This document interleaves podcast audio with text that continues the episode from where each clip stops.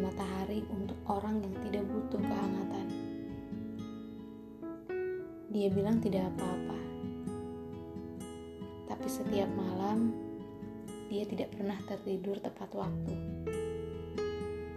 Tangisnya sangat pening, dan setiap pagi selalu bangun dengan mata sembab. Ketika tangisan semesta turun, dia berdoa agar tidak menangis setiap malam. Dia adalah orang yang selalu bilang tidak apa-apa, padahal ada banyak keresahan yang tidak mungkin diceritakan.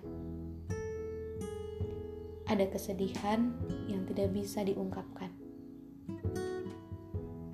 Tangis itu bersembunyi di balik senyumannya. Di balik ketenangan dia, ada seribu satu kisah yang tersembunyi.